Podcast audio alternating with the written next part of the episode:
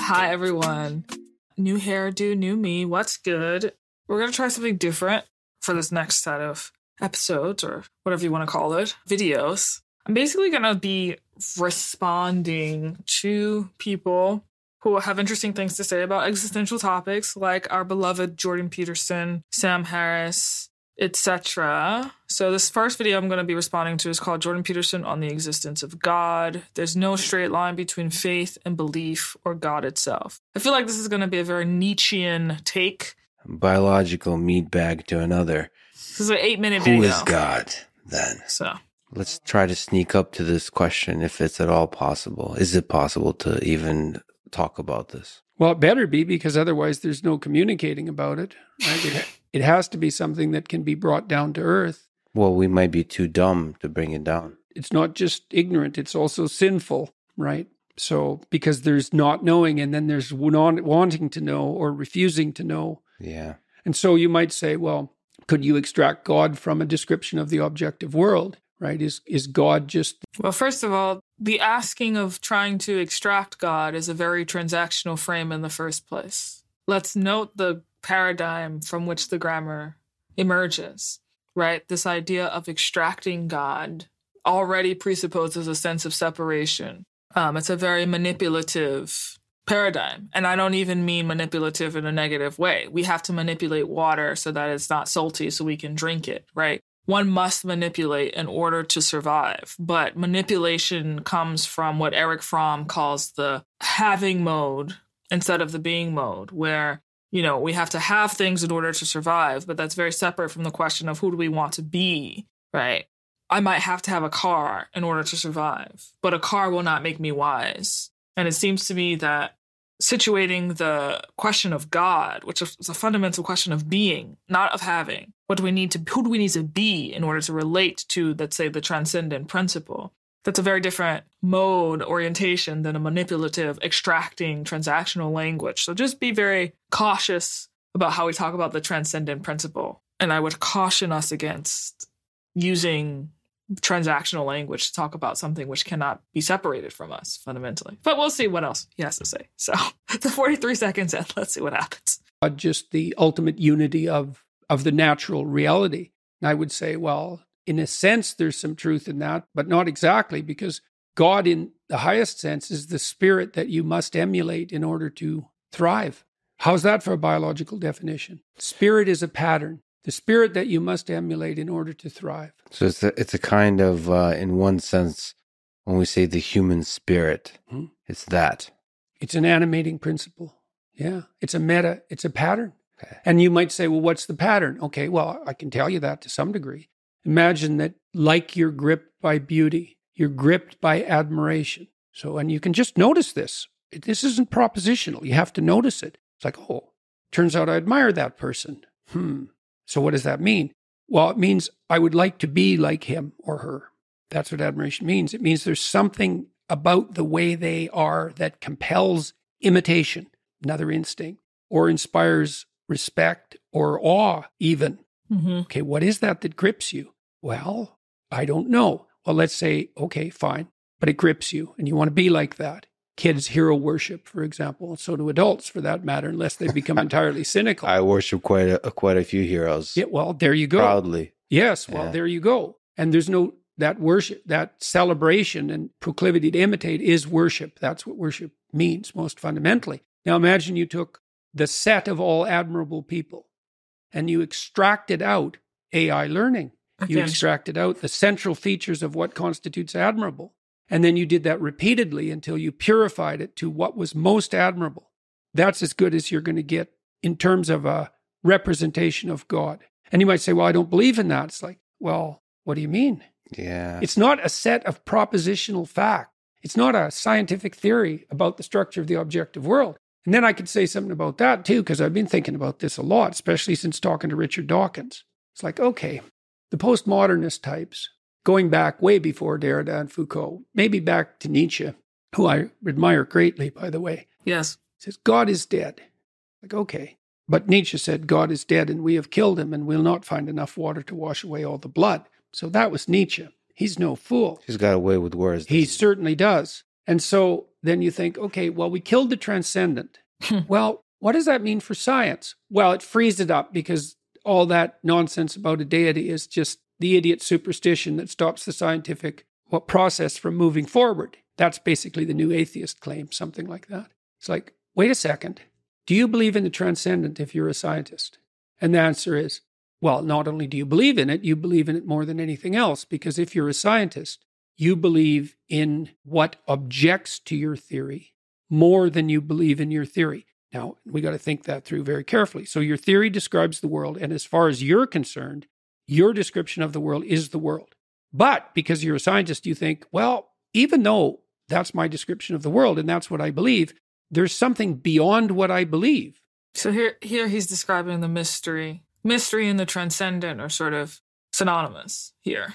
There's something that contains us, which is the which is the transcendent mysteriousness, suchness of being itself or beyond being itself. If you want to sort of use uh, Nishitani's model of the no, no thingness beyond God, but we also contain the transcendent, right? There's sort of like the cosmos contains us and we contain the cosmos simultaneously. And I think that's what he's getting at here. And that's the object. And so I'm going to throw my theory against the object and see where it'll break. Although it's odd that he uses object to describe that mystery because in a sense it's not object it's not an object and in fact conceiving of it as an object is sort of part of the problem. It's part of what creates the sense of alienation and atomization that came out of the enlightenment and to which postmodernists are responding or reflecting in a way because to describe the mysterious transcendent principle as an object is in a sense to freeze it and to to eliminate the vitality from it something is an object, it's sort of frozen and rigid in, in, in time. I think a better analogy is an analogy that I love, which is related to music and to dance and to singing and to art in general, where there's a relational aspect between the, let's say, scientists and the process, because it's not really a thing, right? It's a process that the scientist is studying and observing. I mean, we see this in quantum physics, right? So I wouldn't describe it as an object because, in fact, the, it is precisely the no thingness of the mystery and the transcendent that we are forced to be in awe of. You, you, you cannot fix it. You cannot pin it down. This is ultimately, I think, what the story of Jacob wrestling with the angel before his name was changed to Israel is actually about. You cannot pin down the mystery. And so it's not an object at all. It's a living, vital process, which is present within you and present within me and also beyond us simultaneously. And then I'm going to use the evidence of the break as a source of new information to revitalize my theory. So here he's talking about breaking frame, right? Which is something that John Vervaeke also talks about in his series After Socrates, which I would highly recommend you go check out if you haven't checked it out before. But um, breaking frame is what happens in jazz, right? Where you're freestyling with other people and what they're doing influence you influences you inspires you to change what you're doing. If i'm a, if i'm playing scales on a guitar for example i'm responding to what the drummer is doing. I'm responding to what the cello player is doing. I'm responding to what the bassist bass guitar player is doing. I'm responding to what the singer is doing. But there's this it, it's not an object right? It's not a thing. It's a it's a process. And in fact this is part of the challenge or shortcoming, whatever you want to call it, of the Enlightenment was was that it objectified everything, and that objectification arguably is what killed God, and that's what Nietzsche is. That's what Nietzsche is protesting in a way, and so it's ironic that Peterson, Dr. Peterson, would respond to um or or would would encourage us to search for the transcendent by using objectified language because it's sort of precisely the the problem, precisely what caused some of our shortcomings in the first place as a civilization. So, as a scientist, you have to posit the existence of the ontological transcendent before you can move forward at all. But more, you have to posit that contact with the ontological transcendent, annoying though it is because it upsets your apple cart, is exactly what will, in fact, set you free. So then you accept the proposition that there is a transcendent reality and that contact with that transcendent reality is redemptive in the most fundamental sense. Because if it wasn't, well, why would you bother making contact with it? You're going to make everything worse or better. Why does the uh, contact with the transcendent set you free as a scientist? Because you assume that you assume, I mean, freedom in the most fundamental sense. It's like, well, freedom from want, freedom from disease, freedom from ignorance, right? That it informs you. So it's The logos in it. of science. Now, it's interesting that he says freedom from ignorance because, of course, when we look to the Socratic traditions, Socrates was known as the most wise guy, wisest guy of his time because he knew that he did not know. Right. And so there is this idea of learned, learned ignorance, ignorance, which is a virtue, right? Which, which again is a part of uh, series after Socrates, which I highly encourage all of you to check out. So I'm curious if he's going to explore ignorance more deeply here. I mean, there's a Zen tradition which has a different take on ignorance, which has a different relationship with ignorance. There's books by, I, I don't know how to pronounce his name, and I'll try to uh, include the link to the books in the bio. But there's this famous Korean Zen monk who wrote a book called Only Don't Know, right? Uh, who wrote another book called Dropping Ashes on the Buddha, which is all about really accepting that you don't know all the way down and opening yourself to that instead of being terrorized by it. And so I, I'm curious if he's going to expand upon what he means from freedom from from ignorance. And I, I suppose that is a kind of freedom from ignorance, what I just described. But I don't know if he means it in that same way. So we'll see. It is definitely that. Yeah, it's the direction, let's say the directionality of science. That's a narrative direction, not a scientific direction. And then the question is, what is the narrative? Well, it posits a transcendent reality. It posits that the transcendent reality is corrective. It posits that our knowledge structures should be regarded with humility. It posits that you should bow down in the face of the transcendent evidence. And you have to take a vow. You know this as a scientist. You have to take a vow to follow that path if you're going to be a real scientist. It's like the truth, no matter what. And that means you posit the truth as a redemptive force. Well, what does redemptive mean? Well, why bother with science? Well, so people don't starve, so people can move about more effectively, so life can be more abundant, right? So it's all ensconced within an underlying ethic. So the re- the reason I, I was saying that while we were talking about belief in God, it's like this is a very complicated topic, right? Do you believe in a transcendent reality? So okay, now let's say you buy the argument I just made on the natural front. You say, yeah, yeah, that's just nature.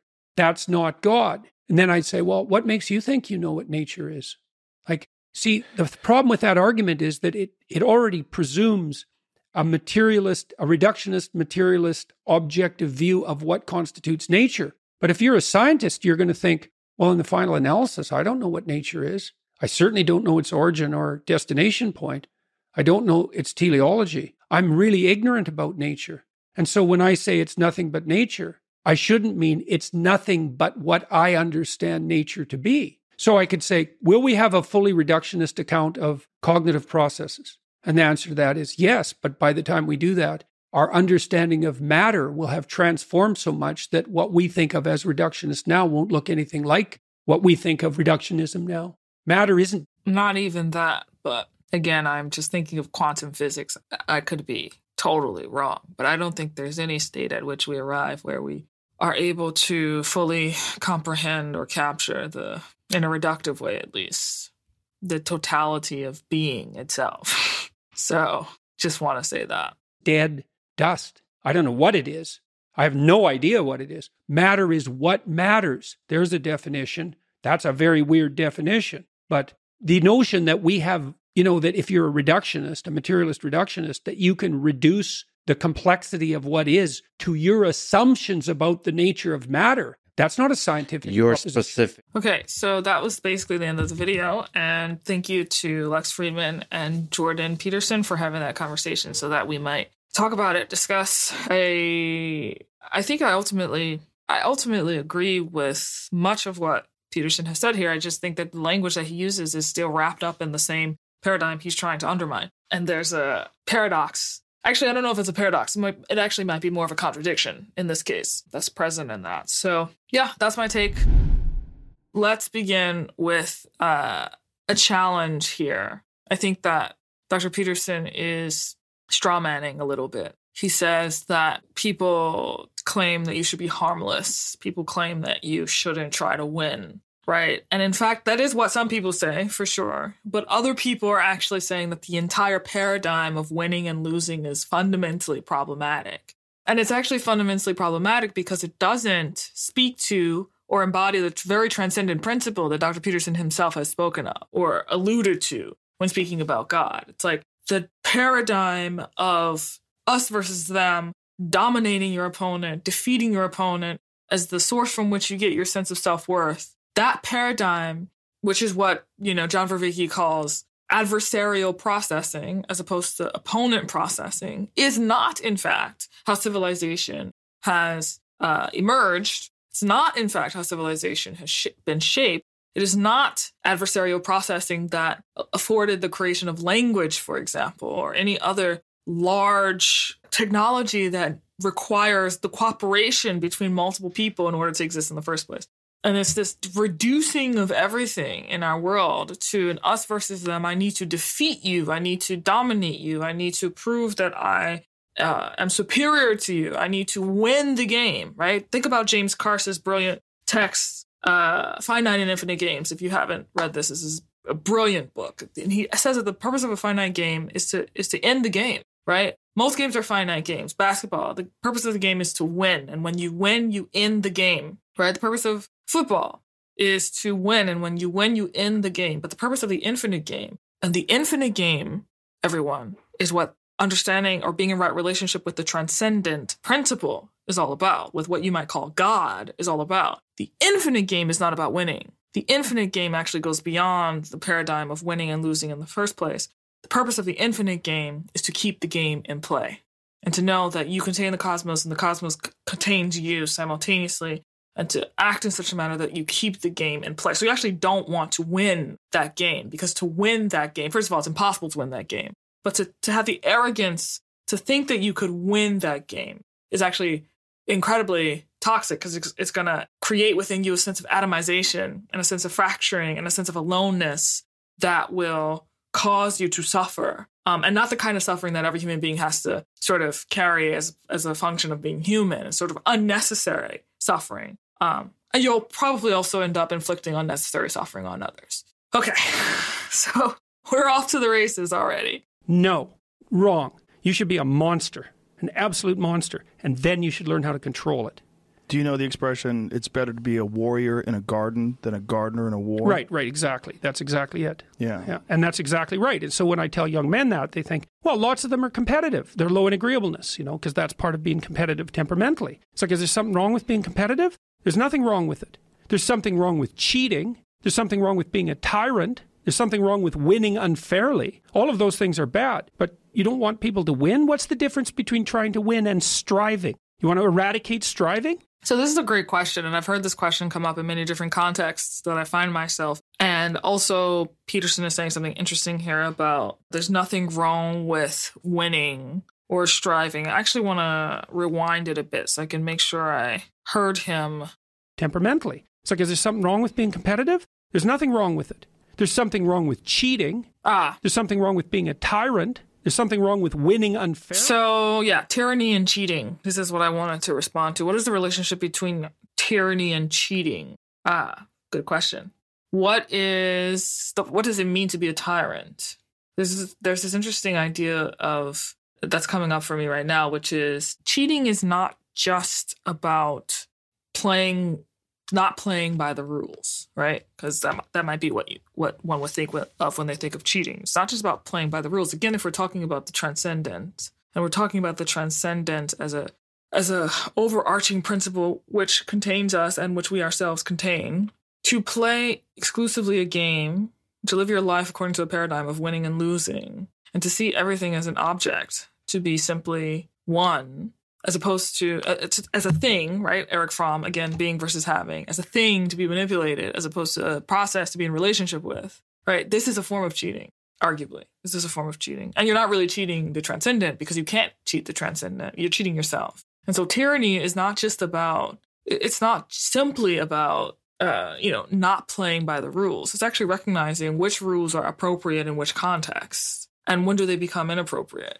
And the rules of trying to win and seeing everything as a matter of dominating your opponent, destroying your opponent, actually not only sometimes, often cheats the opponent, but cheats yourself because you start to see this in in McGilchrist's Master and His Emissary, right? Classic, brilliant book. And again, where you're seeing everything as an object to be manipulated, as a thing that is separate from you to be exploited as opposed to a process to be in relationship with. And the past 3,000 years have been arguably ensconced, enmeshed in that process or in that in that enlightenment style way of thinking, which is to see everything as an abstract object to be controlled or to have dominance over, as opposed to a process to be in relationship with. So the the entire paradigm that is presupposed, I guess, to use a word that Peterson loves to use, is presupposed by this conversation is itself questionable. So yeah, if you're interested in, in learning more about this, check out John Vervaeke's work on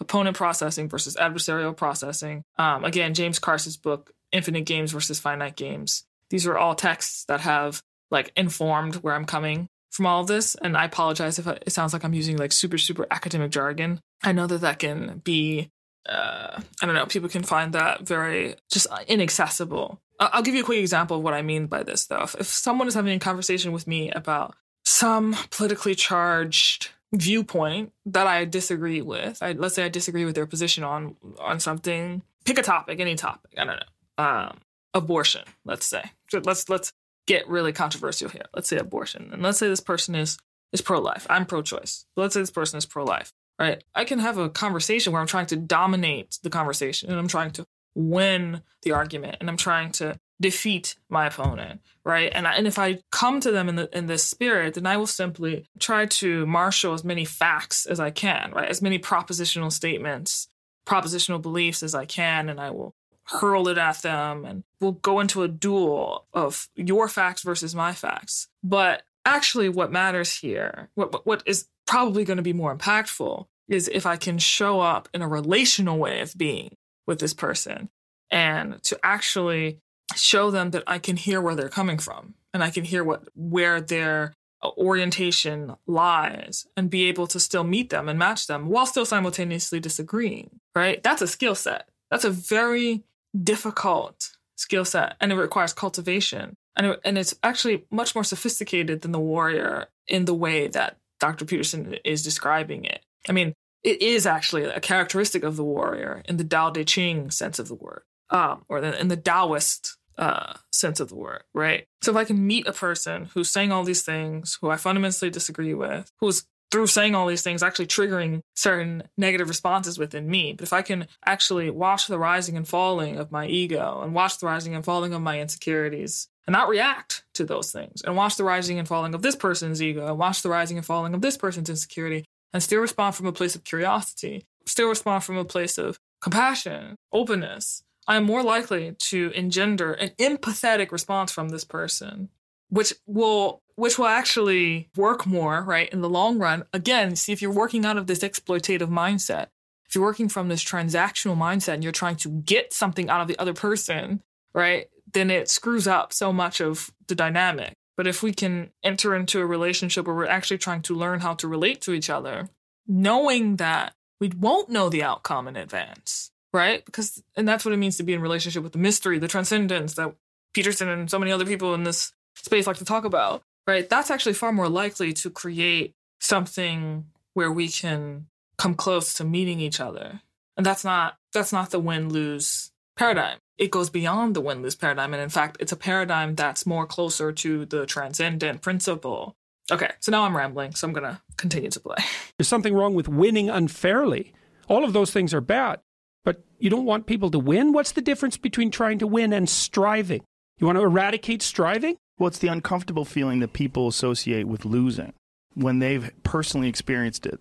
They look at losing as they're, they've been oppressed or they've been hurt.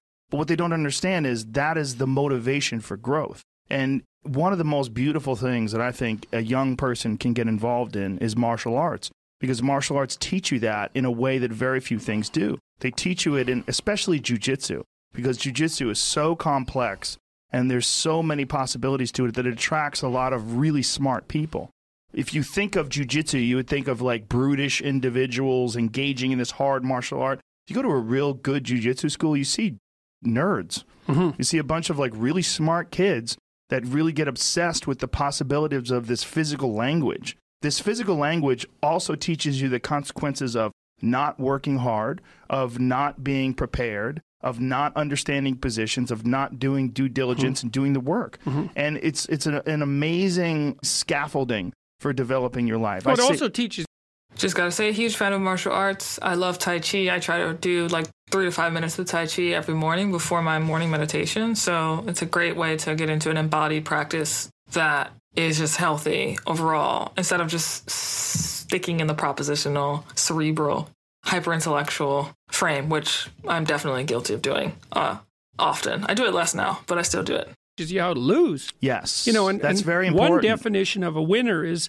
someone who never let losing stop them. Yes. You know, and, and the idea that a single that. loss in a competition is somehow a defeat is completely insane. First of all, well, let's say you're a hockey player and you're a good player and you and you lose the tournament. It's like, well, so what? You played the game. You're increasing your skills. It's like there's always next time. And one of the things that I've also been telling people, informing people about, is the idea that life isn't a game. It's a series of games. And the Oh. right ethic is to be the winner of the series of games. And part of that means you well, you have to learn how to be a good loser because you're not going to win every single game. Well, you also have to embrace those losses as learning experiences. And the people that have never lost are afraid of losing. Mm-hmm. They're afraid of learning.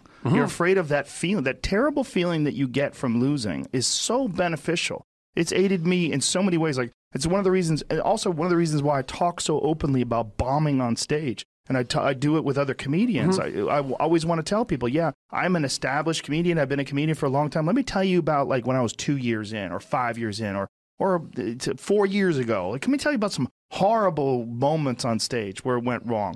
Just so you understand, like those things took me to another place. Yep. Because I realized I don't want to ever feel that feeling again. And so I ramped Yeah. everything up. And then I went back to work and I went over my notebooks and I went over my recordings and I figured out what I was doing wrong and, and I tried to improve upon it. But if, it if it wasn't for that horrible, sick feeling, that's the same feeling you get when you get tapped out in jiu-jitsu class. Same feeling you get when you lose a martial arts tournament or hmm. anything else. Losing is important. Well, you might also say, like, let's say that you could pick your le- you can pick your level of competition in life to some degree. Okay, so let's say you pick a level of competition where you're always winning. It's like, well, all that means is you've picked the wrong level of competition. Yes. Because you know, like, let's say you're a grandmaster chess player and you're all you do is play amateurs, and every night you go home and congratulate yourself on what a genius you are because you just stomp these people left, right, and center. It's like you're not a genius. You're dimwit. Right. What you should be doing is playing people who are beating you like, well, as much as you can tolerate. Right. So maybe that's 40% of the time, maybe it's 60% of the time. But that way, because to be a winner, you want to be disciplined, you want to know what you're doing, and then you want to be on the edge where your skills are being developed. And if you're going to be on the edge where your skills are going to be developed, you're, you're at a place where losing is always a possibility because otherwise you're not pushing yourself beyond your current capacity. So that was great. Thank you to Jordan Peterson and Joe Rogan for the conversation. Um, yeah, I mean, I think I said what my thoughts are for the most part. There's a place in certain forms of Buddhism where you get beyond winning and losing, where the paradigm of winning and losing is not even like a thing. Perhaps that's a little bit too, uh, I don't know what it is too much of for this conversation, but it's interesting. It's, I do wonder if, if Jordan Peterson in particular, first of all, what he thinks about Zen Buddhism, Eastern metaphysics. There are aspects of this in uh, Eastern versions of Christianity as well. But yeah, there's a paradigm, there are many paradigms that exist beyond this sort of win, lose, pain, pleasure, right? The Buddha said you should you should seek not neither aversion nor attraction, right? These are these are there are Zen koans that actually break up the very simple binaries that folks like Peterson operate in. And I just wonder what role they have to play in these conversations about winning and losing. Because when I'm playing guitar and I'm playing different, let's say, chords or I'm playing different mm-hmm. scales, there's like scales that are minor that sound like sadness, and there are scales that are major that sound like joy. And in fact, that at some point when you're playing between these scales, the meaning of these scales actually change depending upon what's played before them. So like something that would be norm- normally be considered sorrowful is actually sounds like joy when contrasted with, with something else, right? And I think that that's how a lot of these things work. That's uh, and so it's worth asking like how might loss be a win or how might winning be actually a loss? I mean, in our very hyper consumerist culture where folks are constantly basically taught that the accumulation of wealth and money and power makes them winners simultaneously fills them with a sense of emptiness inside right because the the way we've painted what it means to win on paper doesn't actually connect you necessarily to the transcendent right that's the conversation that i would like to see these very important and influential people that I care about, like Dr. Peterson, actually talk about. And it's important to talk about it because, quite frankly, there is, and I've seen this, I, have seen it personally, there is a connection, a spectrum between what Dr. Peterson said and what Andrew Tate says, folks like Andrew Tate says. And it's not to say that Peterson endorses what Andrew Tate has said or done, or but I think that the failure to tease out some of these things and the failure to realize that there actually is something beyond the win lose paradigm can actually get people stuck, and particularly young men can get them stuck and fixated and fallen into an Andrew Tate like spiral, um, which is not healthy for for anyone, least of all not the men um, involved. So those are my thoughts. Another uh, uh, reactive reaction uh, take to Dr. Jordan Peterson, this time in conversation with Joe Rogan. And uh, I hope you got something out of that. And uh, I'll see you next time.